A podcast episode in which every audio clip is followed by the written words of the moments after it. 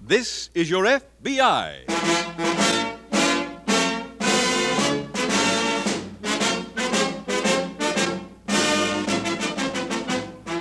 This is your FBI, the official broadcast from the files of the Federal Bureau of Investigation.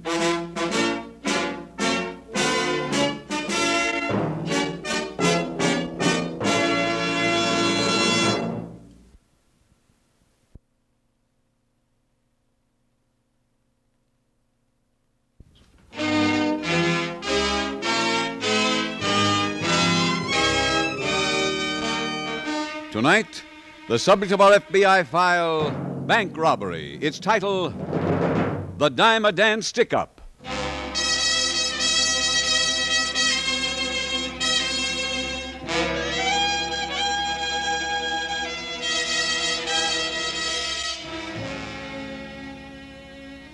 The special agents of your FBI are drawn from many different sections of the country. Some come from well to do homes. Others are the type of men who, as boys, did odd jobs after school to augment the family income and then went on to work their way through college. But whether their background is luxury or hard knocks, the men of the FBI have two common denominators. These are courage and mental alertness courage to face the armed killers of the underworld, mental alertness to seize on the one clue in a carefully planned crime which leads finally to its solution. In tonight's case, we see special agents of your FBI proving once again that they possess mental alertness and courage.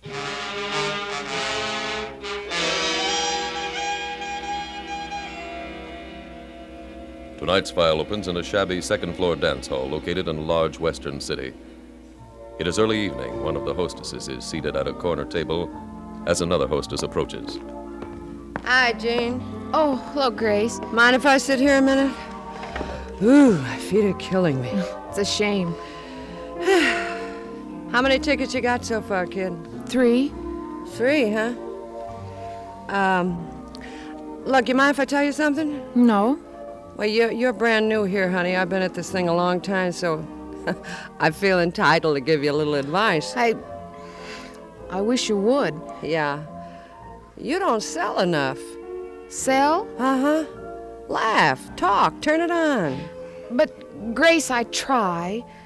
Nothing comes out, sweetheart. What do you suggest I do? I mean, what should I laugh and talk about? Now, talk about him. That's all the guys are ever interested in. Oh? Butter him. Laugh up his jokes. Don't look so sad. You just gotta remember there'll always be nights like this. Well, I. Wait a minute. Here comes a guy now. Turn on the charm and nail him. No, you dance with him, Grace. Nah, none of that. Stand up and let's see you go to work. Come on. Come on, go on. Hello there. You want to dance? Well, sure. Here's a ticket. Come on. Excuse me, Grace? By all means. My, but you're an awfully good dancer. Uh huh. You just seem to have so much rhythm, don't you? Yeah. Do you. Do you come here often? I certainly hope so. You just dance so wonderfully. Is there another way out of here? Huh? Is there any way to get out besides those front steps? Well, yeah, fire escape. Where is it? Right behind those curtains in the back. We'll dance over there. Why? Please, just do like I say. You you want to leave? That's right. But we just started dancing. Look, just let me. Huh? Oh, you're hurt. It's nothing. Your your shoulder, it's bleeding. Is this where the door is? Y- Yes, but Take the rest of my tickets. Just let me get out. And do me a favor. Forget you ever saw me. wait. Huh? That shoulder, I can't let you. Look, I'm coming with you.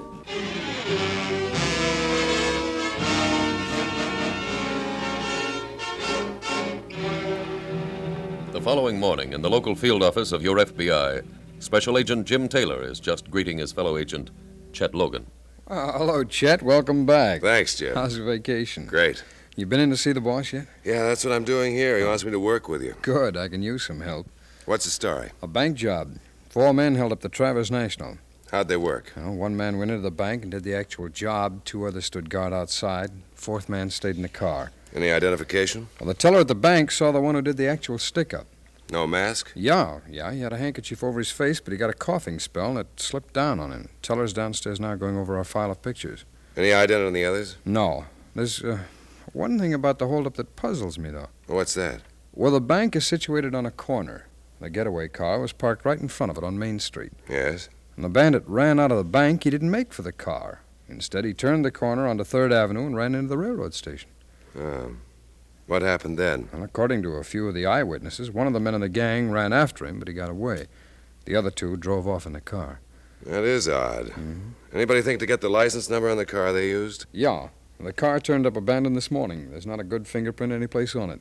How much they get? 18,000. No, excuse me. Oh, Special Agent Taylor. Yeah, Mark. He did fine. Yeah, thanks very much. That was ident section. Teller just definitely identified a thief named Gibson as the man who did the job. Are they sending up Gibson's record? As soon as it gets here, we'll go to work.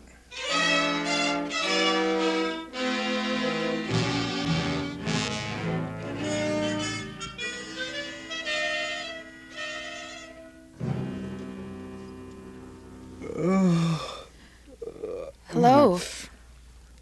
Do you feel any better? Who are you? Jean. Jean? Oh, oh, you're the girl from the dance hall. That's right. Where am I? This is my place. I I brought you here last night. Oh, my oh, shoulder. I bathed it, put a bandage on. You made me promise not to call a doctor. Did you call one? No. Thanks. Can you eat something? No, not just yet.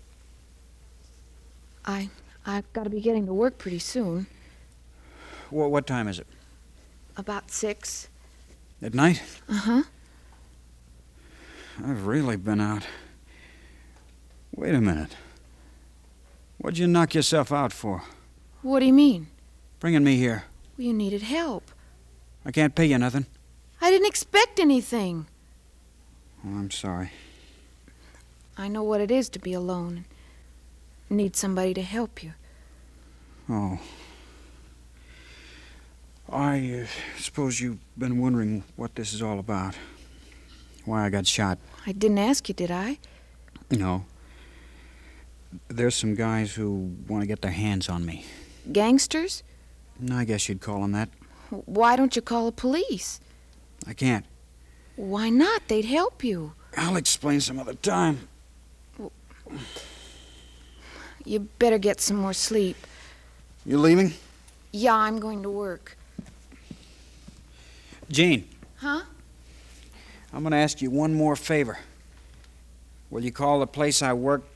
I'll give you the number. Tell them I won't be in. Well, Sure, but But what? you never told me your name. Oh. It's Gibson. Larry Gibson.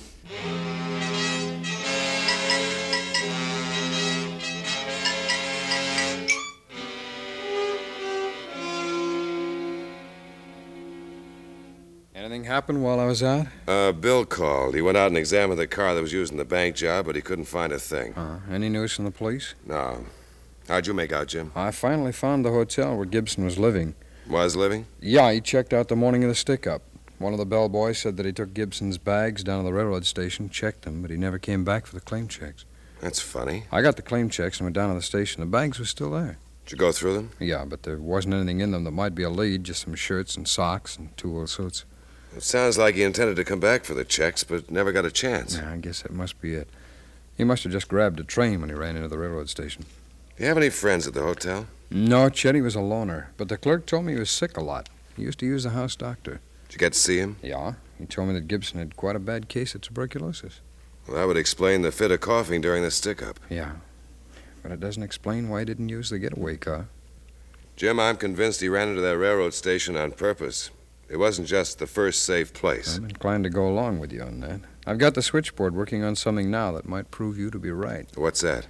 Well, the doctor up at the hotel told Gibson to go away to a sanitarium up in the mountains. Any particular one? No, he gave him a list of places. I see. Special Agent Taylor. Yeah. He is, huh? Yeah, thanks very much. Uh, now, will you put through a call to police headquarters up there for me? That's right. Thanks. Switchboard, Chet. They've located Gibson at one of the sanitariums. Good. Uh, will you hold down the office? I'm going to take a run up there right now.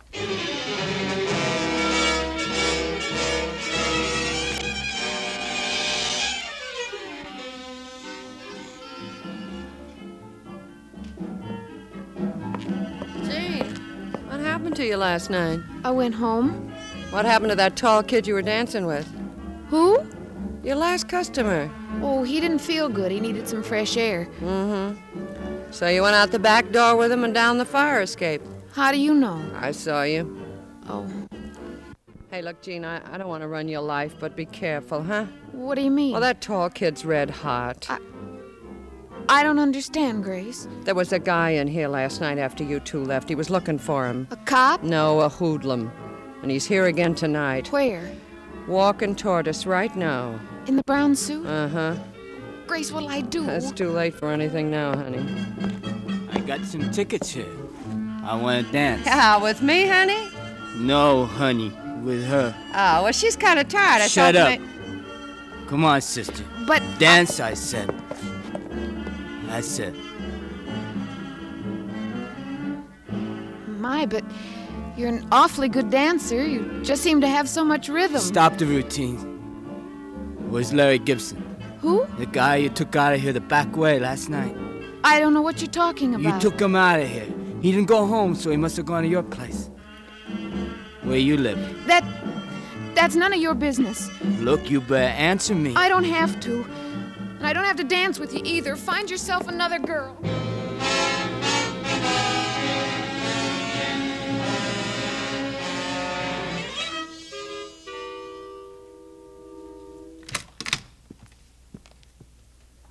That's you, Gene? Yeah. Ain't this pretty early for you to be home? Uh huh. You didn't get fired on account of me, did you?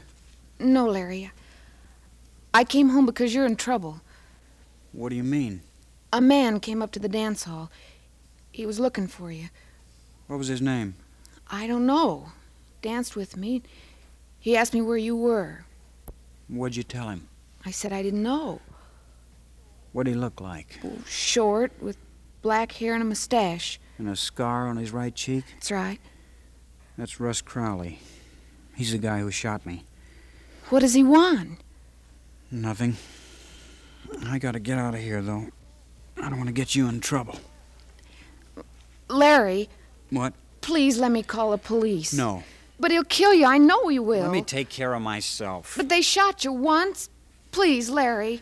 Honey, there's an awful good reason why I can't. But you've got- Look, Jean. I got a brother. He's older than me. His name is Fred. And he's been in trouble ever since I can remember. Trouble? Yeah, with the cops. Last week, he and three of his gang held up a bank. What? They held up a bank. Fred found out the other three guys were gonna double cross him, so he beat 'em to it and ran away with the loot. Were you mixed up in it? No. But they came to my house and talked to my landlady. She told them I'd gotten a phone call from my brother. How'd she know? The phone's in the hall. She answers it. These guys want to know where Fred went with the money. I'm not going to tell them. Larry, I I think it's swell that you're nice to your brother, but if it means getting killed. Fred's sick. So sick he's only got about six months to live. That's why I can't go to the cops. I'd, I'd have to tell him where he is. I don't want him to spend his last few months in any prison. What are you gonna do, Larry? Well, one thing I've got to do for sure, and that's get out of here. You're safe here. You don't know that, Mom. They'll find out where you live. We already found out, Larry. Russ. How did you get here? I followed you. Oh. Okay, Larry. Start talking.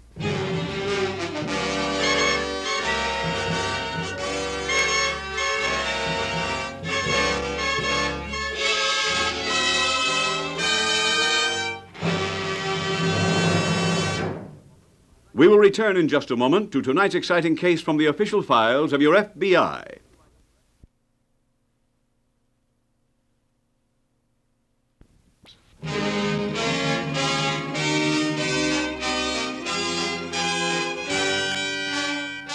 And now back to tonight's FBI file The Dime a Dan Stick Up.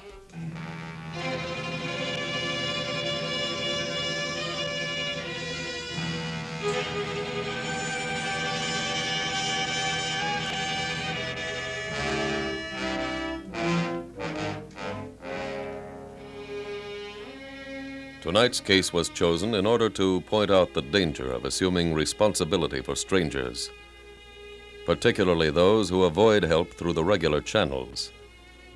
The mere fact that Larry, although painfully wounded, had failed to report either to a hospital or the police should have aroused Jean's suspicions. She should have reflected that a man who has been shot through the shoulder and who is obviously trying to hide it from the authorities is either a criminal himself or closely connected with criminals. She should have remembered also that harboring a criminal is an unlawful act, and that one who does so thereby becomes what is legally known as an accessory after the fact. FBI agents are certainly not anxious to make people suffer because of their ignorance or good intentions. But they can't always protect such people against results of their own foolishness. Tonight's file continues in the FBI field office. Special Agent Jim Taylor has just returned from a visit to the sanitarium and is relaying his information to his fellow agent, Chet Logan. Jim, did you find Gibson? Yeah. Where is he? He's still up at the sanitarium, Chet. I had him placed under protective custody. I see. What'd you get from him? Well, he admitted taking part in the stick up. Oh, I brought back his written confession. It's in on the boss's desk now. How much did he tell you? Everything. Including the names of his accomplices? He named the three others who worked on the job with him, and I've already sent out alarms on all three of them. Isn't it kind of odd that Gibson talks so freely, Jim? No, he had a reason for talking. What's that? Well, he says that he found out the gang was going to double cross him, so he decided he'd double cross them instead and run away with the loot. Uh-huh. This morning, he just received word that the other three hoodlums are gunning for his kid brother and may kill his brother if he doesn't tell him where he's hiding. That might be the truth. I think it might for one reason. Gibson still has that money someplace, and he offered to make us a deal. What kind of a deal? He says that if we capture the other three and in that way remove his kid brother from any danger, he'll turn in the money.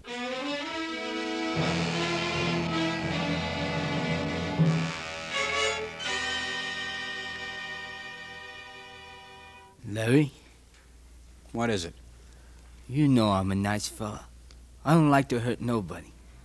But I may have to start if you don't open up soon and tell me where your brother is. He has been telling you. He doesn't know. You keep out of this. She's right. I don't know where Fred is. Okay, kid. Let's forget about where he is. Make believe I'm not interested. We'll change the subject, okay? Fine. Suppose you just tell me where he stashed the dough. I don't know that either. Look, Larry, believe me, if it was just me, I'd just walk out of here and forget the whole thing. Then why don't you? What would I tell my partners? That I came here, you told me a story, and I was a big slob and said, forget it?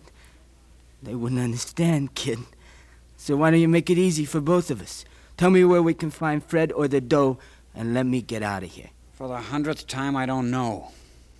Look, kid, I never belted nobody who was laying in bed. Don't make me break my record. You leave him alone. You hear what I'm saying, Larry? I hear you. This is your last chance. Where's your brother? I don't know. Okay. I guess you gotta get full treatment.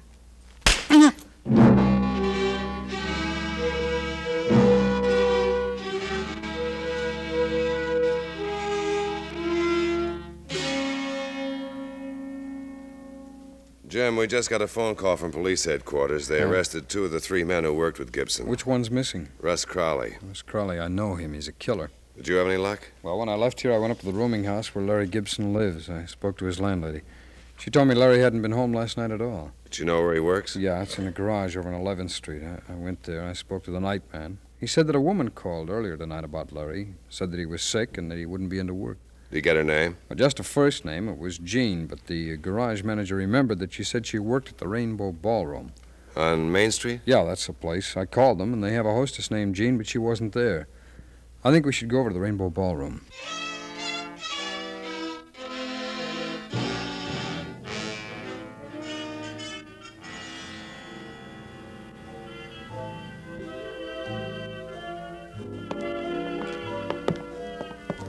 Pardon me. Are you Miss Grace Wilbur? Yeah. Uh, We're special agents of the FBI. Here are my credentials. Okay. What do you want with me? We'd like to ask you a few questions about a girlfriend of yours. Jean Hayward. What about Jean? What happened to her? Nothing, we hope. Oh, no riddles, mister. Well, from what the manager says, Miss Hayward just came to work here last week. That's right. And he says that because you girls get paid on the 1st and the 15th of the month, he still hasn't gotten her address. Could be. Well, we thought since you seem to be the only friend that she had up here, that, that you might give us her address. You came to the wrong store, Mr. Taylor. I don't turn in my friends. We don't want to arrest Miss Hayward, but she might be in very serious danger. We'd like to help her. Are you Loveland? We have absolutely no reason to want to arrest Miss Hayward. Please, you can take our word for that. Okay. What do you want to know? Where does she live? I don't know. I went there last Thursday night with her after work, but we went in a cab and we were talking all the way. You know how it is. You don't pay much attention. Well, do you remember anything about the house? Uh, yeah, it was number 333. No. But I don't know what street it was because there was so much excitement. So much excitement about what? well, there was a big fire right across the street, so we got out of the cab and ran right in the house. Uh, can you remember what kind of a building was on fire, Miss Wilbur? I, I think it was a store. Why? Well, we may be able to check the fire department records and see what fires they covered on Thursday night. Oh, Well, now, one other thing, Miss Wilbur. Did you take the cab to Miss Hayward's home from in front of the dance hall here? yeah, we did. Now, this is very important. Do you remember how much the cab fare was? Yeah, I remember because I paid it. The meter read 60 cents. Thanks. Chet, that means it's less than two miles from here. Yeah. Let's get a map of the city and check with the fire department on what fires they covered within a radius of two miles of here last Thursday night.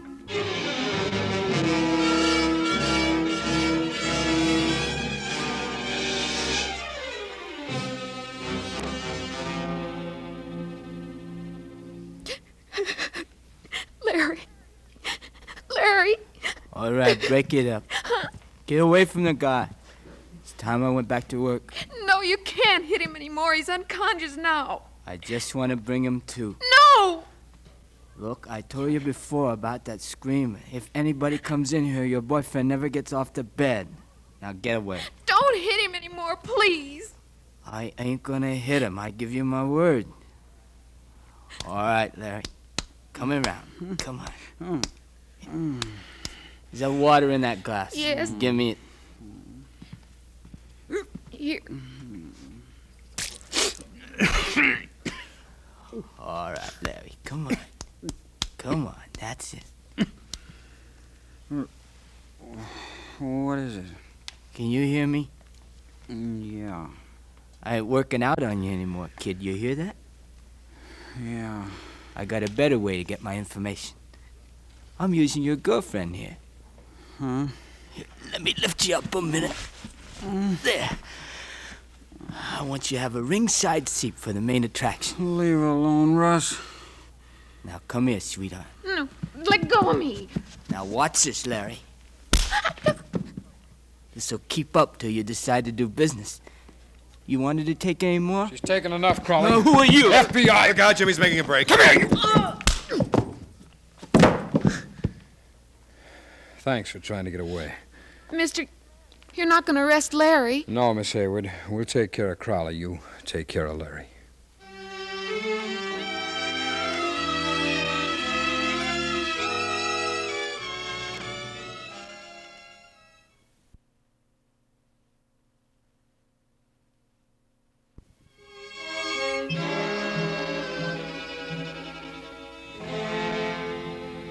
Russell Crowley was given a 25 year sentence in federal prison for bank robbery.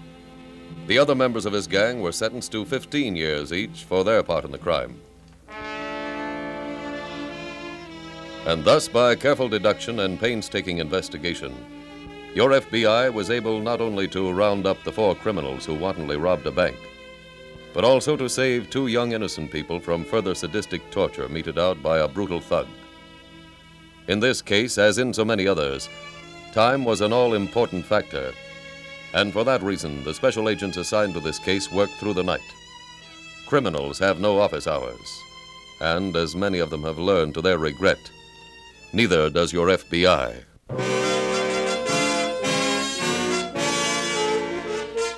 This has been a Jerry Devine presentation, distributed by the Colas Hoffman Organization.